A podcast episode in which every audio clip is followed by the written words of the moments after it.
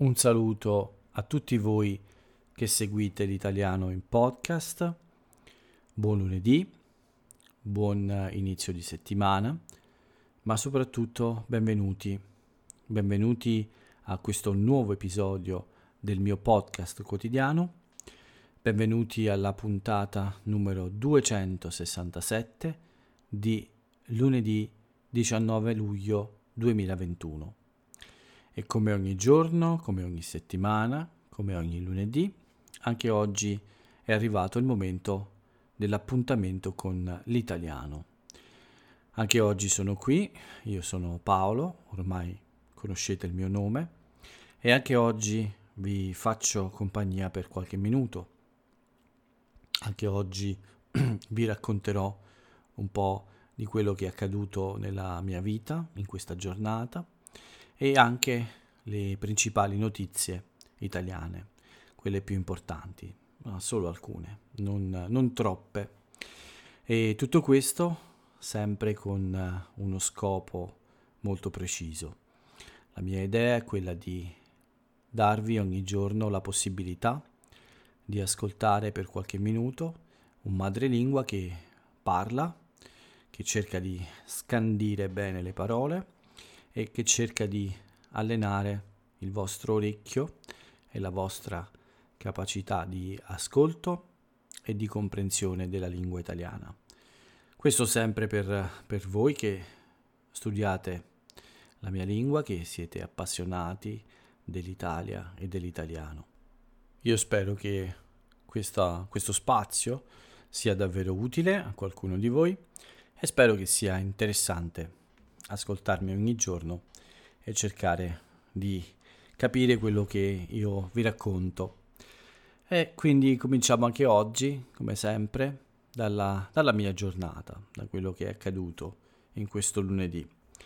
Comincio subito con uh, la, um, il digiuno, quindi tutti quelli che mi seguono da un po' di tempo sanno che il lunedì è un giorno dedicato al digiuno, quindi da domenica sera alle 9 o alle 9.30 circa.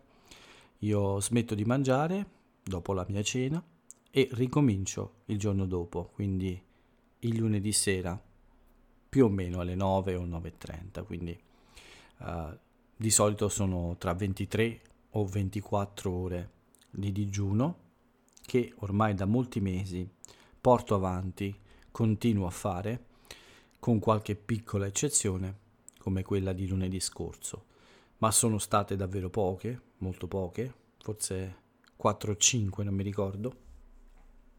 Da molti mesi quindi riesco a mantenere questo impegno e anche oggi ho ricominciato dopo la pausa della settimana scorsa, quindi ieri sera intorno alle 10 ho smesso di mangiare, ho finito di mangiare e anche oggi ho continuato questo digiuno fino alle 9.20 circa.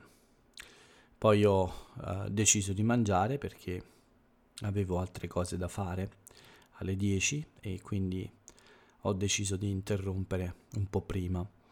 Qualche volta questo capita, ma per me l'importante è già essere arrivato a più di 23 ore eh, di digiuno. È qualcosa che faccio per motivi che non conosco, nel senso che non è qualcosa che io faccio eh, come dieta, come un modo per mangiare di meno, assolutamente no. Eh, probabilmente è più un modo, una specie di autodisciplina, un esercizio mentale forse, non lo so. E anche sono convinto che eh, il nostro corpo non solo può sopportare un periodo di digiuno, ma forse è anche progettato per farlo, quindi lasciar riposare queste parti del corpo che servono alla digestione, che servono a, insomma, all'assimilazione del cibo, cioè al prendere il cibo e trasformarlo nelle, nelle cose di cui abbiamo bisogno per sopravvivere. Eh, bene, questo questo processo eh, a volte può essere eh, interrotto per permettere alle parti del corpo impegnate di riposarsi un po'. Credo che mi sembra una buona idea, non so se questo ha un, uh, un valore scientifico o no, ma per me è già sufficiente l'esperienza di, uh, uh, come dire, resistere o non pensare affatto al cibo per 24 ore. Quindi anche oggi ho fatto questo esercizio e anche oggi è andato molto bene perché per tutto il giorno non ho avuto alcun bisogno di mangiare. Ho bevuto molta acqua, ho bevuto qualche caffè, ma non troppi, tutti rigorosamente amari, senza zucchero. Ho ricominciato a mangiare, quindi come ho detto, più o meno alle 9.20 di sera. Quindi digiuno positivo, tutto bene, non ho perso questa abitudine nella settimana di pausa, eh, tutto va molto bene e ho bisogno in questo momento anche eh, del digiuno per, per, perdere un po' di peso, a dire la verità. Uh, sono fermo a riposo da più di un mese ormai a causa di vari problemi fisici, come molti di voi sanno, e quindi saltare un giorno il pranzo e la cena e la colazione non è davvero qualcosa che mi può eh, fare così male, anzi, forse è stato utile per eh, togliere o almeno diminuire quella fastidiosa sensazione di gonfiore che sento da un po' di giorni. Quindi eh, molto bene questo digiuno di oggi, molto bene davvero. Sono felice di aver ricominciato questa buona abitudine. Ma vediamo cosa ho fatto però in questo giorno. Uh, giornata calda, ma non troppo, quindi c'era ancora uh, un po' di vento fresco in molte ore della giornata. Qualche ora è stata un po' afosa a causa dell'umidità, c'è stata un po' di pioggia qua e là, ma una pioggia davvero non rinfrescante, assolutamente un tempo eh, mai freddo o mai fresco, troppo fresco, quindi semplicemente un'aria molto umida in alcune parti della giornata e in queste ore infatti la sensazione di caldo è diventata molto forte. Per fortuna non è durato molto, anche questa sera va molto meglio, quindi una buona giornata, un tempo eh, buono ma non, non troppo eh, caldo, senza un'afa soffocante per troppo tempo, solo forse qualche ora durante tutta la giornata. E non c'è stata una passeggiata questa mattina, non c'è stata una colazione ovviamente, e lunedì non esco quasi mai a passeggiare perché il lunedì mattina perché eh, non ho la possibilità di fare colazione, quindi preferisco evitare tentazioni. E eh, sono restato a casa quindi e dopo aver completato alcune faccende domestiche in casa, come lavare qualche piatto o sistemare ancora qualche cosa, ho eh, iniziato la, la mia giornata di lavoro davanti al computer. Prima però di questo, eh, abbastanza presto anche, ho avuto già una lezione eh, durante la giornata, quindi la mia giornata è iniziata abbastanza presto con le lezioni. Però poi c'è stata una lunga pausa eh, fino alle 6.30 del pomeriggio. In realtà eh, avevo una lezione alle 5 del pomeriggio, ma eh, l'abbiamo cancellata quindi ho avuto due lezioni nel mattino, una molto presto e una prima del pranzo, e poi di nuovo altre lezioni dalle 6.30 fino alle 9 di sera. In questo, uh, durante la mattina sono uscito per qualche commissione, quindi sono uscito per comprare alcune cose da mangiare e anche altre cose di cui avevo bisogno in altri negozi. Ma dopo, dopo questa uscita eh, non sono più andato via da casa, quindi sono restato in casa e ho fatto solo eh, le lezioni del pomeriggio. Eh, quindi una giornata abbastanza rilassante, non troppo faticosa. Ho avuto diverse lezioni, ma è stata anche una giornata abbastanza intensa perché ho comunque piena di piccole cose da fare. Mi sono occupato di alcuni eh, documenti ancora per questi esami che mia madre deve fare in ospedale. Questa mattina abbiamo avuto un piccolo problema perché il risultato di un esame del sangue non era perfetto e quindi abbiamo provato subito a rifarlo questa mattina, ma ancora non era perfetto. Quindi mi sono occupato anche di questo problema. Ho avuto uno scambio di email con i dottori che domani a Roma devono fare questo esame a mia madre e mi hanno spiegato che sicuramente i valori che interessano a loro sono un po' alti, ma sono ancora accettabili per eseguire questa TAC, così si chiama, tomografia assiale computerizzata.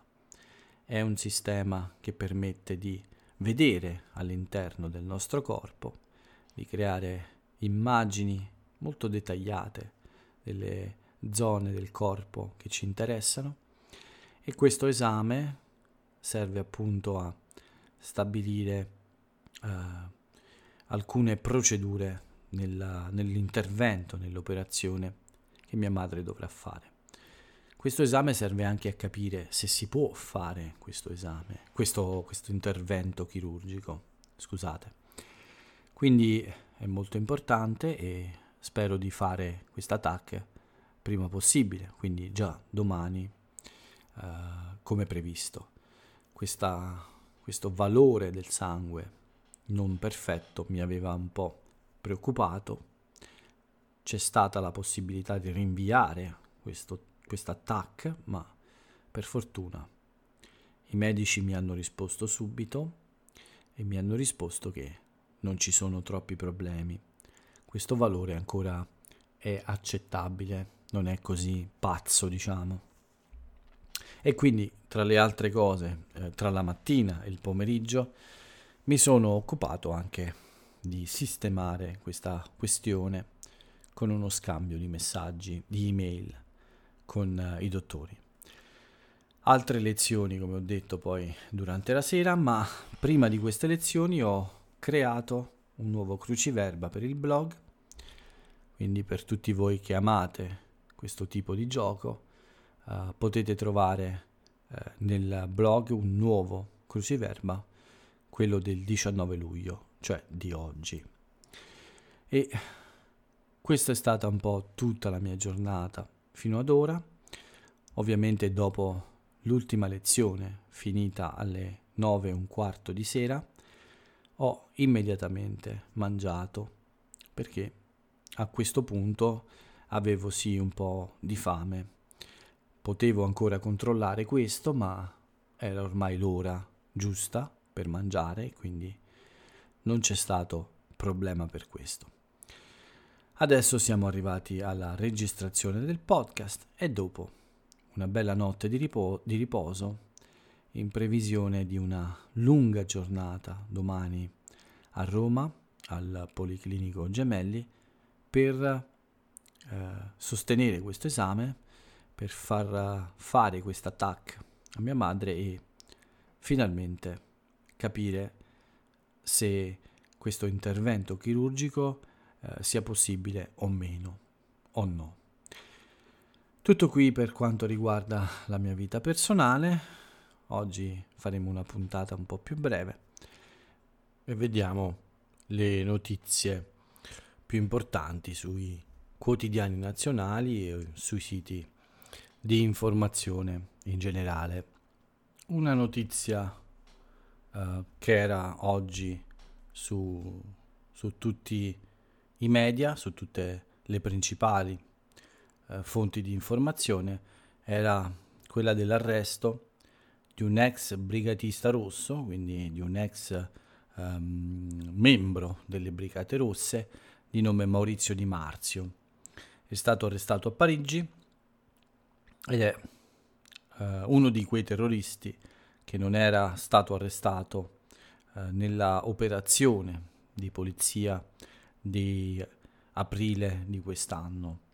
Vi ho parlato altre volte di questa situazione, diverse persone delle Brigate Rosse, diversi eh, appartenenti alle Brigate Rosse, hanno trovato un rifugio in altre nazioni d'Europa e in particolare della Francia. Per ragioni politiche ancora poco chiare, la Francia non ha mai aiutato troppo l'Italia a ottenere l'arresto di queste persone. Eh, c'era una specie di politica un po' eh, poco ufficiale che eh, rendeva difficile appunto la, l'arresto di questi brigatisti in terra francese. Molti di loro hanno approfittato di questo, ancora oggi non ho capito perché abbiamo tollerato questo con i nostri cugini francesi, ma questa era una politica molto ben nota, anche se appunto non era ufficiale e neanche si può dire ufficialmente una cosa del genere, però quest'epoca è finita, queste persone hanno probabilmente perso l'appoggio politico che avevano trovato o la protezione politica che avevano trovato e quindi adesso i nostri cugini francesi eh, sono più eh, di aiuto insomma e ci rimandano a casa questi criminali che aspettano un processo nel nostro paese.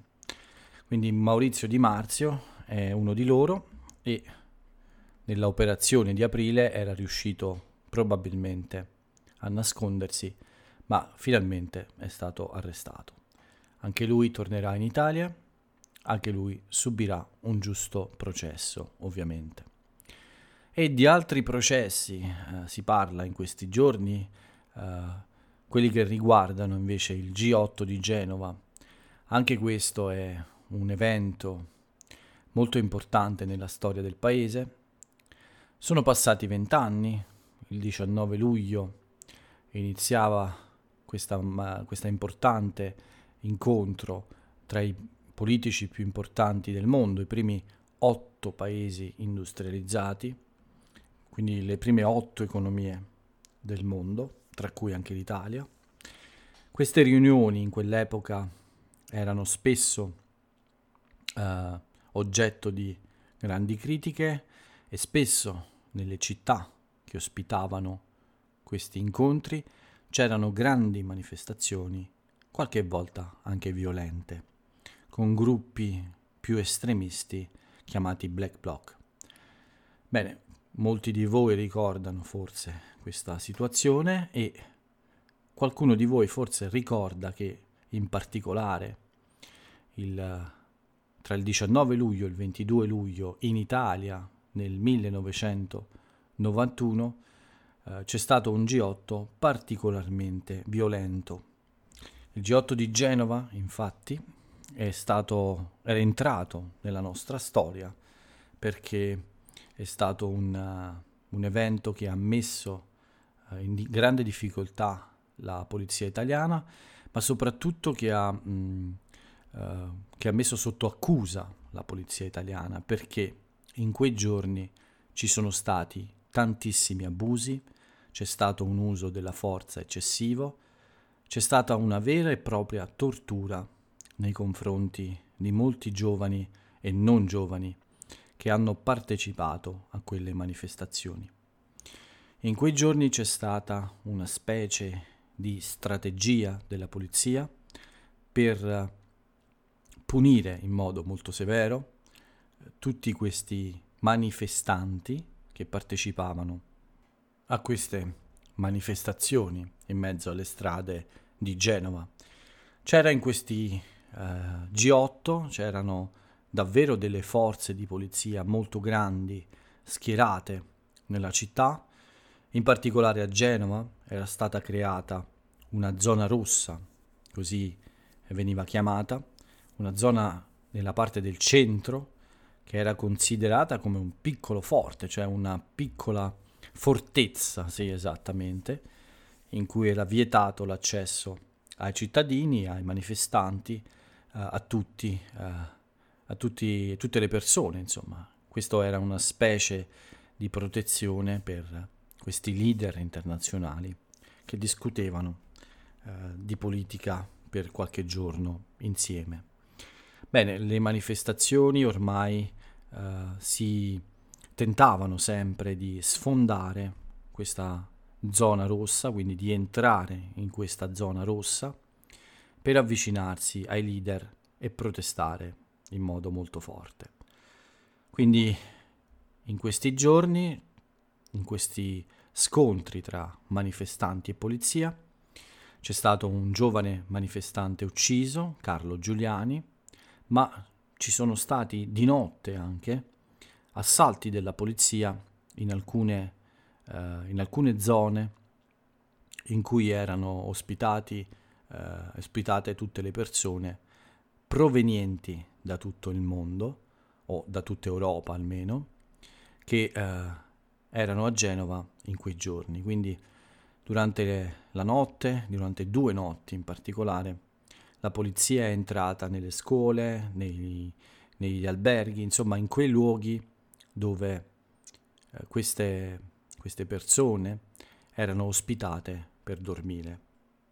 Tutto questo non è passato inosservato, cioè queste azioni ovviamente sono finite sui giornali e molte persone eh, che la polizia ha arrestato o che ha picchiato o che ha torturato erano anche cittadini stranieri, alcuni di loro erano giornalisti addirittura, quindi eh, tutti questi maltrattamenti, tutti questi abusi sono ovviamente diventati pubblici e negli anni successivi la polizia non ha potuto negare delle responsabilità evidenti Qualcuno ha chiamato questi giorni la notte della Repubblica. È un'espressione che si usa per dire che c'è stato un momento molto basso della democrazia in Italia, in cui la polizia ha usato metodi fascisti. Qualcuno ha definito così questi metodi. Questi metodi sono stati eh, provati in tribunale, quindi negli anni successivi ci sono stati dei processi nei tribunali italiani e dei giudici italiani hanno stabilito che davvero alcuni poliziotti, alcuni gruppi della polizia hanno esagerato, hanno eh, violato la legge e hanno davvero eh, aggredito in modo molto violento queste persone. Quindi c'è stata davvero un'azione non eh, democratica, e un trattamento non democratico, anzi eh, assolutamente violento e ingiustificato nei confronti di queste persone. È vero anche che eh, in queste manifestazioni c'erano di solito gruppi molto violenti, ma è stato provato in modo molto chiaro in tribunale che la polizia ha usato dei metodi eh, illegali per accusare dei manifestanti pacifici di atti violenti. Hanno fabbricato, hanno creato prove false per poter arrestare molti di loro e portarli uh, in prigione e usare delle maniere davvero troppo forti e troppo violente che non sono ammissibili, che non possono essere ammesse in uno Stato democratico occidentale. Quindi oggi inizia questo uh, periodo di uh, quattro giorni, tre o quattro, gio- quattro giorni in realtà, uh, in cui sono 20 anni fa sono avvenuti questi fatti. Quindi è un anniversario importante, a 20 anni di distanza da questi terribili fatti di Genova sicuramente nei prossimi giorni molti giornali, molte televisioni parleranno di questo. Ci sono molti documentari ormai, ci sono molti um, giornalisti che hanno scritto libri o hanno realizzato appunto eh, speciali in tv, in televisione. Nei prossimi giorni probabilmente vi parlerò ancora di questi fatti. Quindi questa è una notizia che già da alcuni giorni è sui nostri giornali, sui nostri siti di informazione e anche oggi ovviamente ci sono alcune notizie su, questa, su questo fatto storico italiano abbastanza importante. Veniamo a qualche notizia invece sul Covid, quindi queste erano le notizie non Covid. Per quanto riguarda il virus, c'è questa polemica molto forte su due questioni. Questo passaporto verde, questo permesso verde che serve a partecipare a eventi o a viaggiare. Ancora non c'è un accordo preciso su come usare questo documento e su come uh, creare questo documento, quindi quali sono le regole. Nei prossimi giorni ci saranno ovviamente delle decisioni, ma per il momento si litiga, si litiga ancora un po' tra le forze politiche perché qualcuno vuole un uso molto severo, quindi per eventi anche molto eh, semplici come andare al ristorante. Qualcuno invece eh, non è d'accordo e pensa che sia un po' esagerato. Eh, qualcuno che addirittura non lo vorrebbe proprio, quindi non vuole nessun tipo di controllo. Ovviamente, come sempre, forse la, la soluzione migliore è il, un compromesso a metà strada, però vedremo cosa decideranno. Un altro eh, problema è quello dei professori. Eh, si comincia a parlare di obbligo per i professori eh, della, di vaccinarsi, quindi di ricevere il vaccino.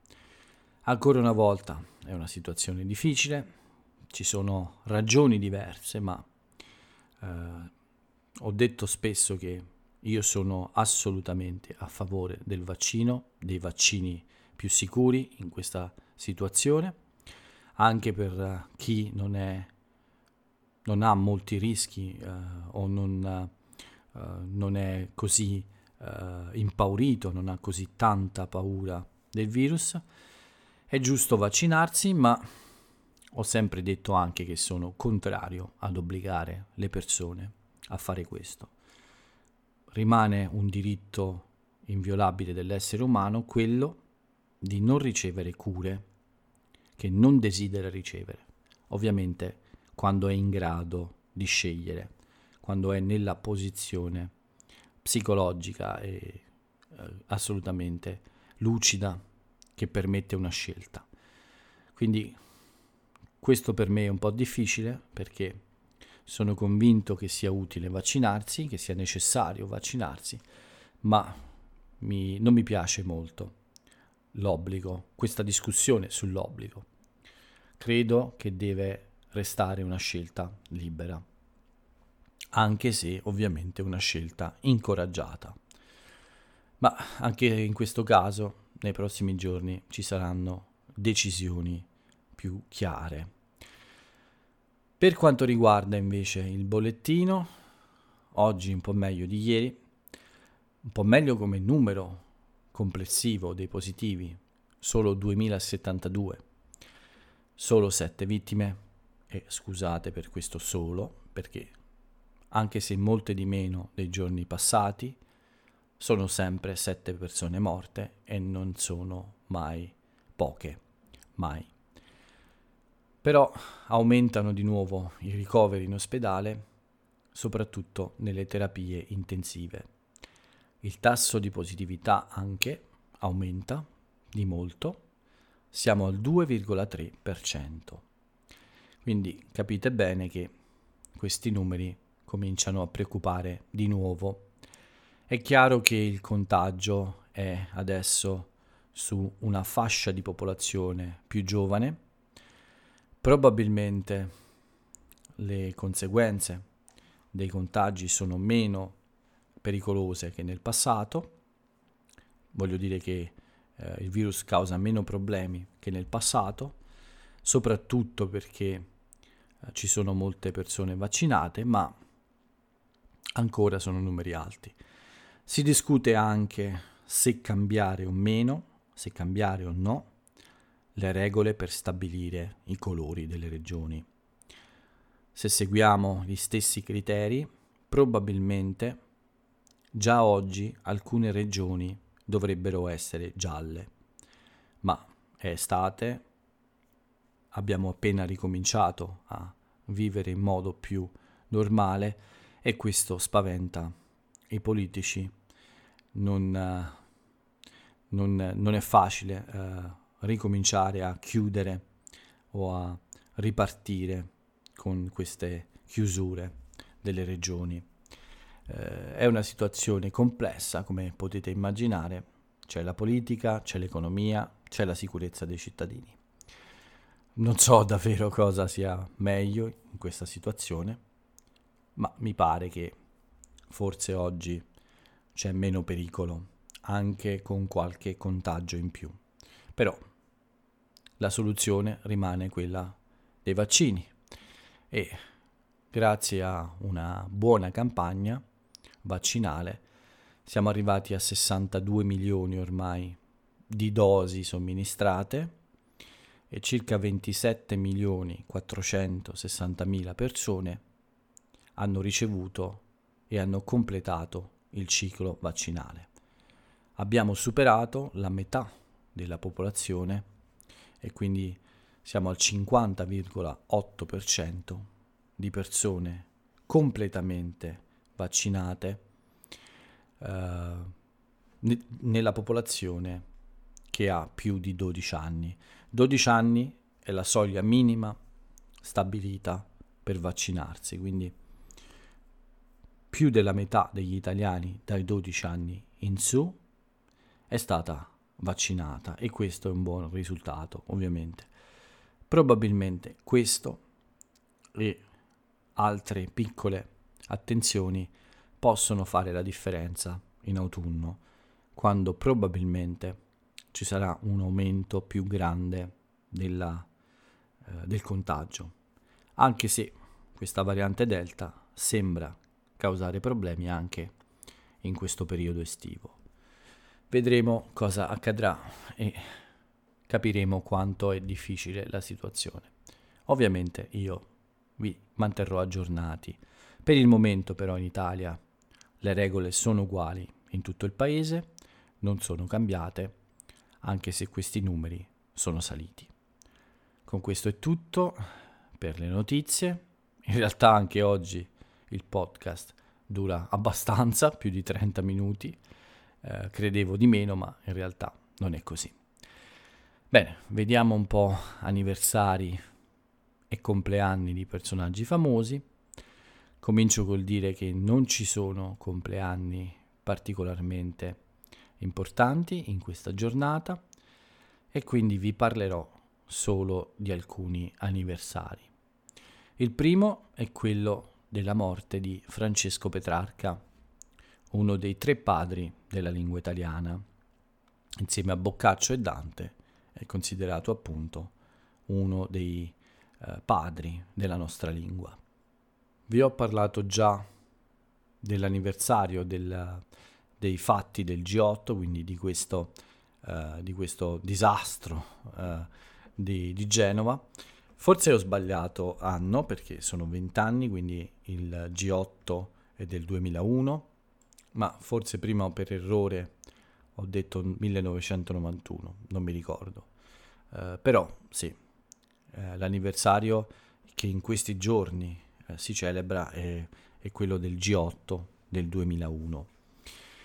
Un altro anniversario triste e anche molto violento, anche questo anniversario ha segnato un periodo molto buio della nostra democrazia, uno dei peggiori periodi della Repubblica Italiana ed è stato l'attentato di Via D'Amelio contro Paolo Borsellino.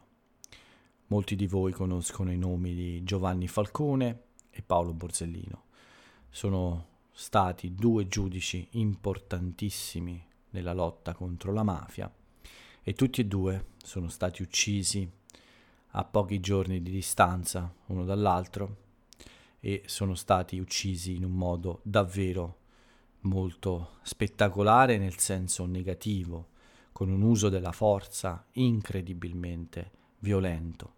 Uh, una bomba ha devastato un intero palazzo nel centro o comunque nella città di Palermo per uccidere questo giudice così importante che uh, ha combattuto la mafia fino all'ultimo giorno. Quindi oggi sono 29 anni dall'uccisione di Paolo Borsellino e degli uomini della sua scorta. Quindi un anniversario importante nella storia della nostra Repubblica. E questo era l'ultimo anniversario. Come ho detto non ci sono compleanni, quindi passiamo alle, all'aforisma del giorno, la frase celebre dell'italiana o dell'italiano celebre. Ma come accade qualche volta quando c'è l'anniversario di un, di un evento storico particolare che riguarda un personaggio importante, eh, in queste situazioni di solito vi dico subito l'autore dell'aforisma e dedico a lui insomma questo spazio del podcast e quindi ho deciso di dedicare questo spazio uh, del podcast del 19 luglio 2021 proprio a Paolo Borsellino. Quindi vi voglio lasciare, voglio chiudere l'episodio con uh, la citazione di una sua frase famosa. E quindi l'aforisma di oggi è questo. È normale che esista la paura in ogni uomo L'importante è che sia accompagnata dal coraggio. Non bisogna lasciarsi sopraffare dalla paura, altrimenti diventa un ostacolo che impedisce di andare avanti. Molto bella questa frase di questo importante uomo della storia italiana. Quindi con questa frase vi voglio lasciare. Uh, vi do l'appuntamento a domani per un nuovo episodio. C'è una possibilità eh, che domani non ci sia un episodio dell'italiano in podcast.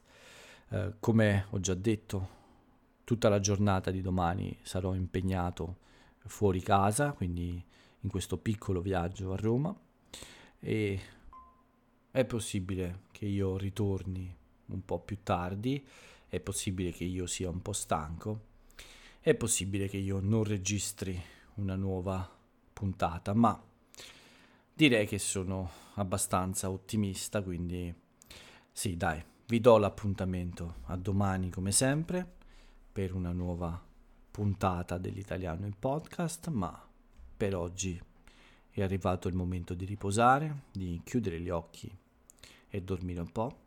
Quindi vi saluto e ciao a tutti.